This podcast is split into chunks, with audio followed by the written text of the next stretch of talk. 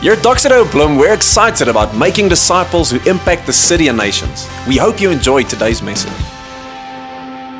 Well, hello, and uh, today we are in week three of our series called Habits.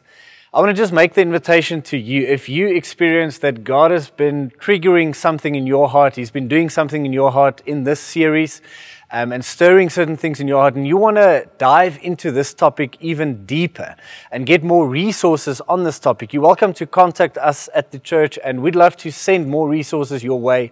Uh, this series is actually something that we borrowed from Life Church, and there's a whole bunch of other resources that we'd love to share with you if you want to dive deeper into this topic of habits uh, for this year. Now, I want to start off by asking this question, or maybe a question that I think you might be asking, is uh, why are we doing a sermon series on habits in church?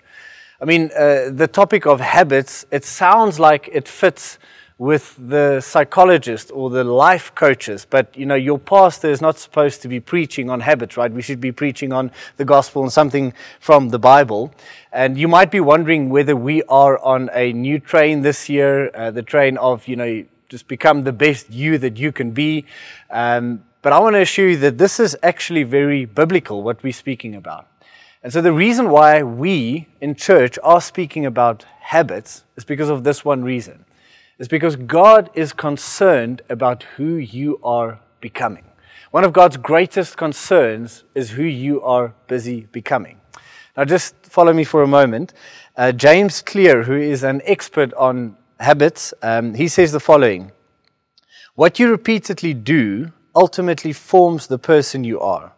Your life today is essentially the sum of your habits. We become what we repeatedly do. And so James Clear is basically saying is that you are becoming what you are repeatedly doing.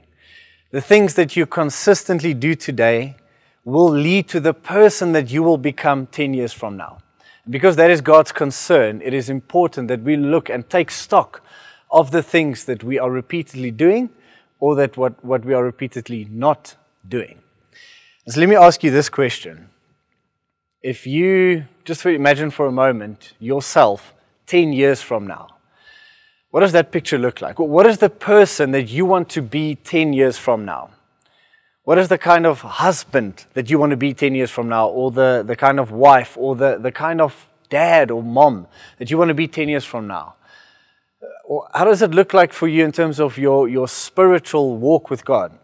You know, is, is, do you have a desire to become the spiritual giant 10 years from now? Or maybe at your place of work uh, maybe 10 years from now, you want to be known as someone that's really good at what they do. They're doing things in a, in a way of excellence. Now, considering that picture and then looking at your current habits, the things that you are consistently, consistently doing and not doing, is that busy taking you to becoming that person? Is it leading you closer to becoming that person? If you just look at your current habits, forget about your intentions or your goals, just your current reality. Which direction are you taking or leading your own life at this moment? Now, in week one, we sp- spoke about the who before the do. And uh, Loren preached on this topic that it's so important that identity always precedes activity. You always need to make up who you want to become before you decide what you want to do. And it's so important for us as Christians to understand that we work from a place of acceptance. Because we have been accepted by the Father as a child, because there's acceptance over our lives, we get to live a life where we align this life to this identity that we have in Christ. It's the who before the do. Otherwise, you will get, fall into the trap of trying to prove yourself, doing certain things to try and prove your identity. But as Christians, we work from a place of understanding our identity and then aligning our lives, aligning our habits, taking not only every thought captive, but also taking every action, every habit in our lives captive to align it to the identity that we have in Christ. Now, week two, uh, Brent spoke to us about starting new habits. And this was really practical, and you should go watch that if you haven't watched it yet. And uh, we suggested that, you know, just choose one habit. Don't try and start with seven habits. Just choose one habit and start somewhere. Now, this week, we want to speak about stopping.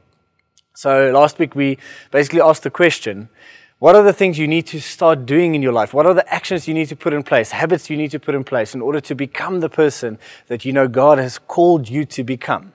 This week, we want to switch the question around and ask what are the things you need to stop doing? What are the habits you need to break in your life in order to become the person that God has called you to become? So, what is a bad habit? What is a bad habit? So, a habit is something we do consistently, and a bad habit is essentially something that either destroys you or distracts you. It's something that either destroys you or distracts you. It's a, some, a bad habit is, is not necessarily something that destroys you right away, but usually the way it works is if you continue with a bad habit for a long period of time, then it will end up in ruin. It's something that's going to hurt you along uh, down the line. Have you ever, let me just quickly ask you this question. Have you ever thought about how a, a person that has really ruined their lives because of an uh, addiction, how they got to that place?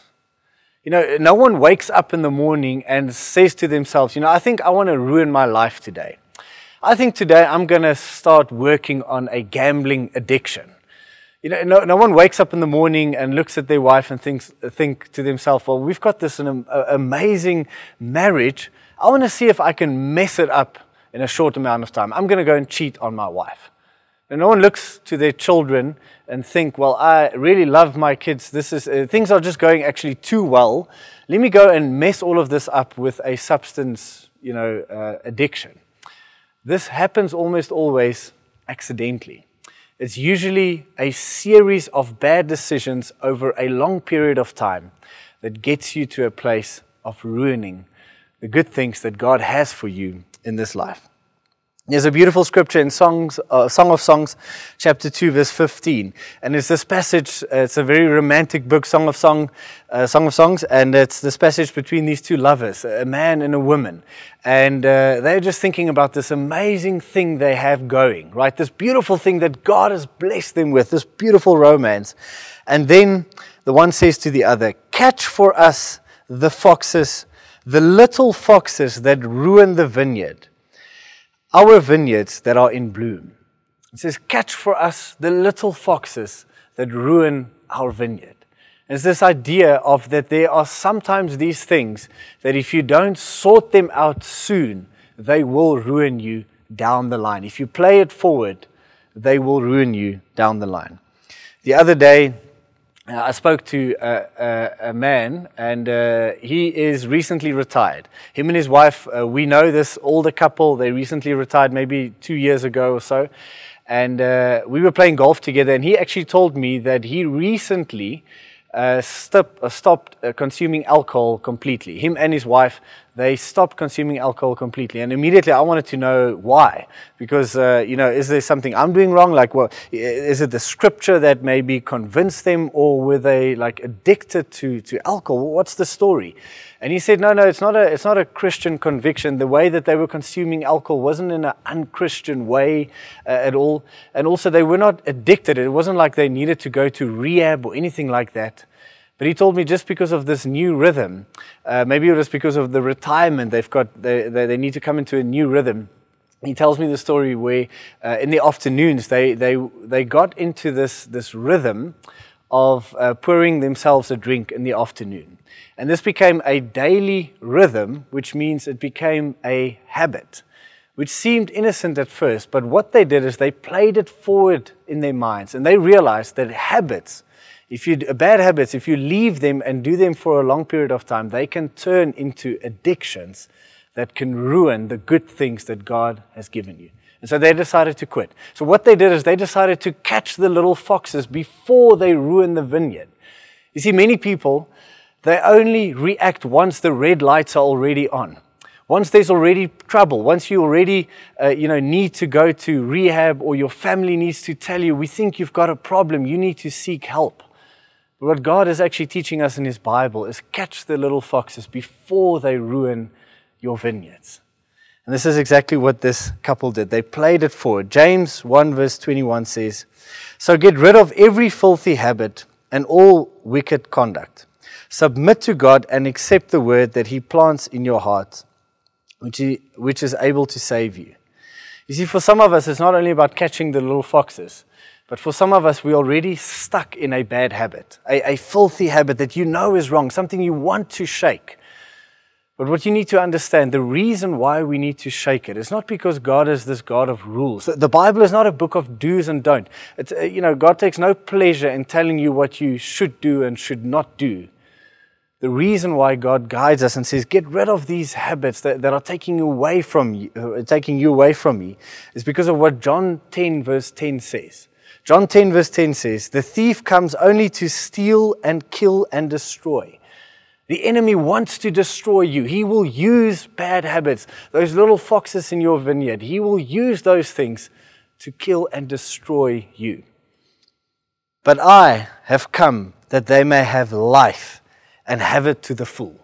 Another translation says that they may have it in abundance. That's God's plan for you. He wants you to have life and have it in abundance. He does not want us to be slaves to, to addictions or bad habits. He wants fullness of life for us. The second thing that a bad habit is, firstly, it's something that can ruin you. You know, just do that exercise. Look at your habits in your life, play it forward, and, and catch the little foxes before they become a problem. So, firstly, they can destroy you.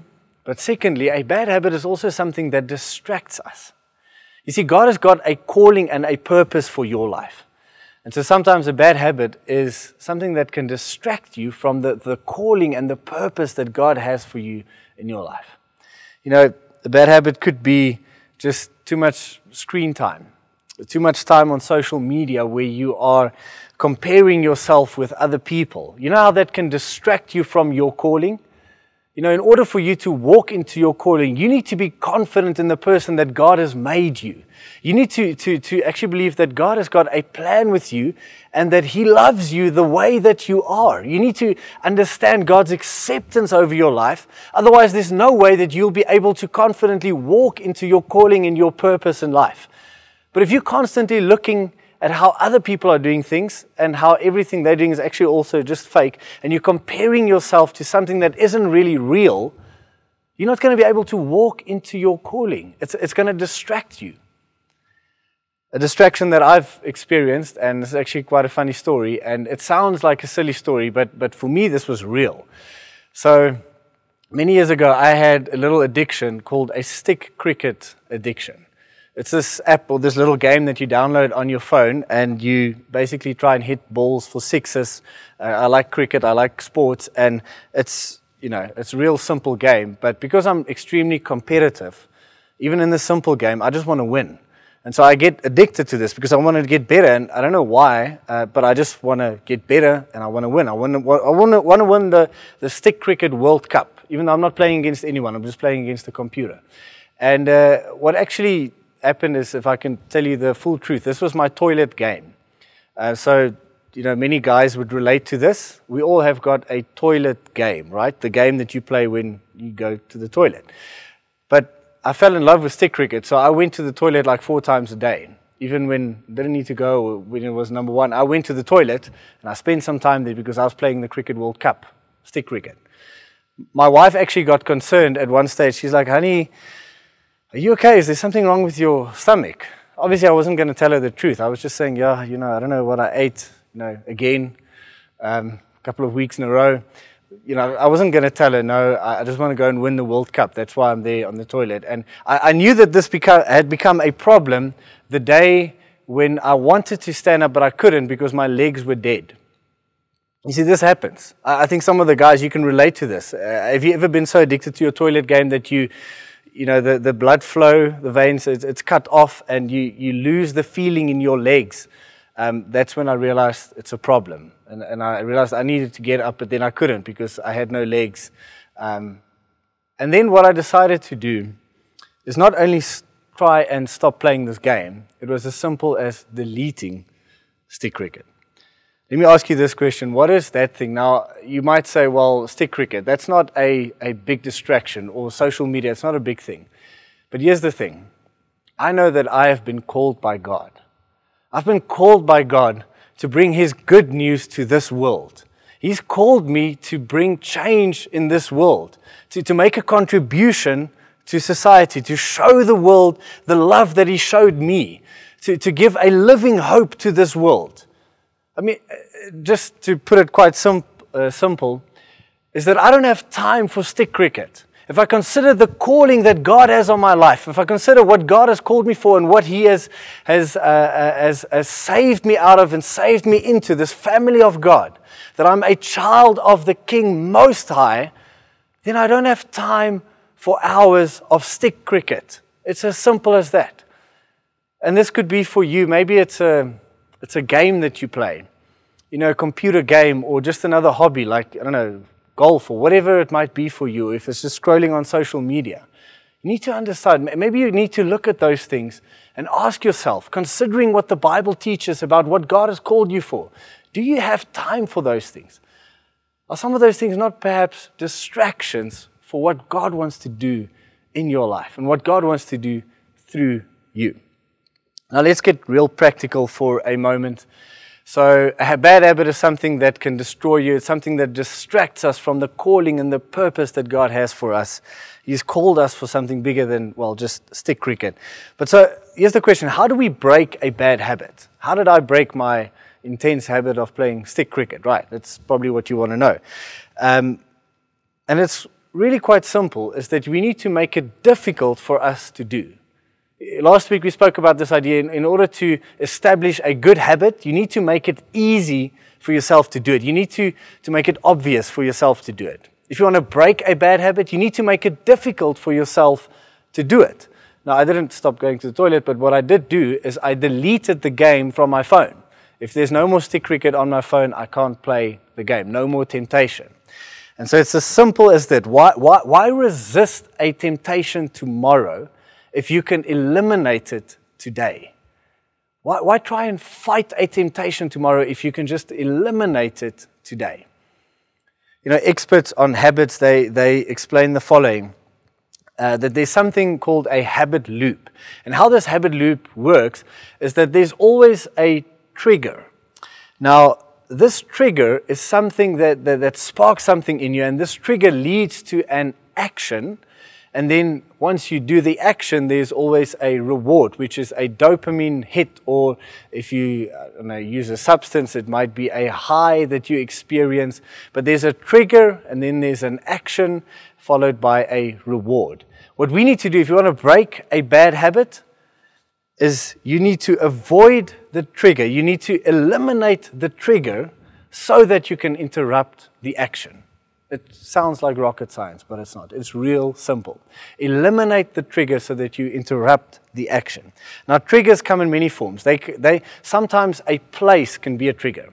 When I was a young man, just after I got saved, I understood that going to the club was the wrong place for me. That was a trigger. If I go to the club, chances are high, uh, uh, chances are very high that I will get drunk accidentally. It's maybe not so accidental because I'm in the wrong place. That is a, a trigger for me. And so I knew I needed to stay away from that. If I spend my time at community group or with church friends, uh, people that also love Jesus, chances of me getting drunk accidentally were almost zero. So it's about avoiding that trigger, the, the place. It could come in, a, in the form of, of time. There are certain times where many of us are weaker there's a beautiful story in the Bible, uh, David and Bathsheba. Now, David was a man of God. He was the right kind of king. And uh, the Bible actually explains that in springtime, when kings go off to war, David wasn't where he was supposed to be. David didn't go off to war in springtime this one season. He stayed at home and he ended up checking out his neighbor as she was taking a bath. And then he invited Bathsheba over and they committed adultery. And then everything went from bad to worse because she got pregnant and he tried to cover it up and he ended up killing Bathsheba's husband. All because he was in the wrong place at the wrong time. You see, wrong place, wrong time can lead the right man of God to sin. It's the same thing with us. I've got another friend um, that, that, that understood this. He was struggling with a pornography addiction, right? So, so he would watch pornography and uh, he understood this was a problem. He wanted to break from it so bad. He, he prayed so many times, but nothing worked. Until one day he realized is that every time he watches pornography, it happens on his computer. His computer is the consistent factor with him watching pornography. And so he reckoned if he gets rid of his computer, things will be easier. Now, this wasn't a, a well off uh, man. He was a student still studying. He needed his computer, but this would have to mean that he would have to walk to campus and to go sit at the university campus in a computer lab uh, with many other people so that he would not be in a place of temptation. He took his computer, this literally happened, true story. He took his computer, he threw it on the ground, he took, he took his cricket bat, and he smashed his computer to bits, eliminating the temptation so that he doesn't have to fight it or resist it tomorrow. You see, now in the computer lab, it's a lot safer environment for him. What are those things that you need to eliminate in your life? Maybe it's certain things you need to delete. I think today uh, many of us struggle to, to get away from technology. If you struggle with something like that, looking at things you're not supposed to be looking at, today there is some wonderful software that you can download, Accountable2You, for instance. There, are many different apps that you can download that other friends can see exactly what you are looking at on your phone. So get some people around you so that you can eliminate the triggers to interrupt the action. Other triggers can be a mood. Maybe when you, you're weak, when you are hungry, or maybe you are at your weakest when you are lonely. Then make sure that you spend time with other people, that you don't get lonely. Maybe it could be certain moments. It's, it's after a fight with your spouse or after a long day's work. Then you know that you are at your weakest. To take note of those things. Another trigger, the last one, is people. Uh, sometimes, if you, you realize that, that certain bad habits only come into play once you're around the wrong kind of people. Now, studies have shown this over and over that the effect that the people, the, the company that you keep, how that affects your own habits. If the people around you have got good habits or healthy, a healthy lifestyle, the chances are very great that you will also lead a healthy lifestyle. And the opposite is also true. The Bible teaches us, Proverbs 13, verse 20, Walk with the wise and become wise, for a companion of fools suffers harm. And then Paul tells us in the New Testament that do not be misled. Bad company corrupts good character. It's as simple as that. Make sure that you surround yourself with the right kind of people because the wrong people in your life can be a trigger for bad habits in your life. I want to end off. Uh, this series with a passage from Romans chapter 8. You see, it's so important for me that, that you don't you know, listen to this and feel bad about some of the habits that you are, might be struggling with. You see, uh, when in church, when we preach the Bible, it's not a list of do's and don'ts. We, we, we're not busy with behavior modification. We're not trying, you, trying to help you just to be the best you can be you know, for 2021 or anything like that. No, we're speaking about life transformation if you want to see practical change in your life, you need to move from a place of identity. That's what we spoke about in the first week. And I want to end with that again. I want to read a passage in Romans 8. Maybe there is something that you are struggling with, a bad habit. And I want to say this if, if, if it's already come to the place where it's starting to harm you or those around you, make sure you find help. Maybe you need to go to rehab, or maybe you need to make an appointment with your pastor, or just go see someone, even a professional person Maybe you need to start speaking to someone. Go and seek help. Seek help that is out there. But I want to encourage you with this passage of Scripture. Romans 8, verse 31 to 35 says the following What then shall we say in response to these things? If God is for us, who can be against us? He who did not spare his own son, but gave him up for us all, how will he not also, along with him, graciously give us all things. Now, maybe you are struggling with a bad habit that you've been you haven't been able to shake it in a very long time and you are discouraged about that, I want to encourage you with this.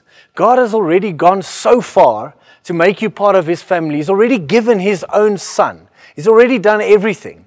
Why will He not help you with something as small as this?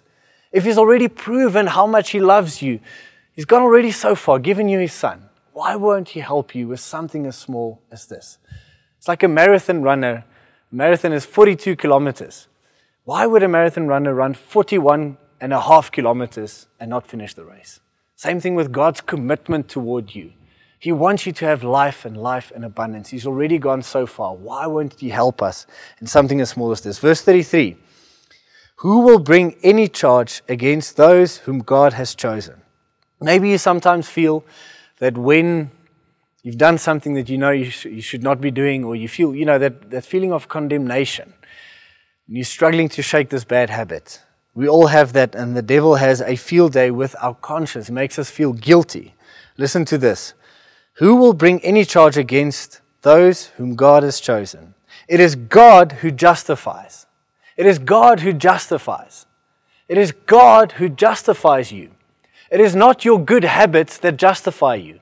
It is not your bad habits that disqualify you. It is only God that can justify you, not the things you do or the things you don't do. It'll never be about your habits. You need to understand that you're already justified because of the work of Jesus for you. And out of that place, we are merely aligning our lives to this new identity. Verse 34 Who then is the one who condemns? No one. Christ Jesus, who died more, more than that, who has raised to life, is at the right hand of God and is also interceding for us. Who, sh- who shall separate us from the love of Christ? Then he asks this question. I want to ask this question to you. Shall trouble or hardship, or persecution or famine, or nakedness, or danger or sword, or even bad habits, shall bad habits separate you from the love of God? No. Nothing will separate us from the love of God. God loves you the way that you are. Verse 37 No, in all these things, we are more than conquerors through Him who loved us who loved us first. Because God has already decided to love you, you can be a conqueror. Make sure that you work from your identity and you align your life to that. See, God loves you the way that you are, but He loves you too much to allow you to stay the way that you are. He wants a life of abundance for you. Lord Jesus, I pray for every person watching this, God, as we wrap up this series, God, would, would you just remind them of your love for them, God? God, that, would you remind them that, God, that, that, that there's no new habit that they will form or bad habit that they will shake that will ultimately give them peace in their lives, God? It's only you that can do that. God, but I want to ask that you'd give them courage, God. Give us courage to align our lives to you, God.